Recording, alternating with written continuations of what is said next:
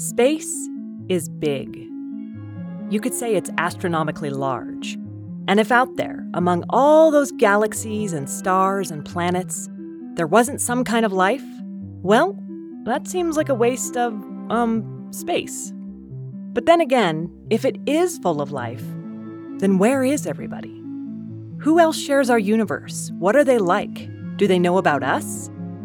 A lot of people are trying to answer these questions. From the ufologists who dig deep into the events in Roswell.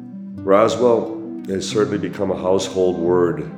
It clearly is synonymous with government cover up and crashed UFO. To the military pilots who see strange objects hurtling through the air at supersonic speeds. A lot of people in the Navy have stories like this going back decades, so this is a pretty normal occurrence to see strange things in the sky to the radio astronomers searching for signals from intelligent civilizations. So we're looking out there to see if we can find any radio signals, any optical signals, anything that might indicate that would tell us that someone else is using a technology.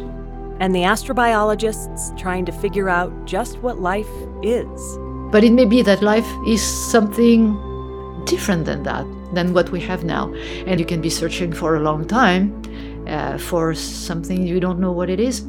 As different as all these people seem, they're all connected by a question we've been asking ourselves forever Are we really alone? So this season, we turn our eyes skyward. Wild Thing, Space Invaders, the search for extraterrestrial life, arriving on Earth in September 2020. Subscribe at Apple Podcasts, Spotify, Stitcher, or anywhere you listen to good stories.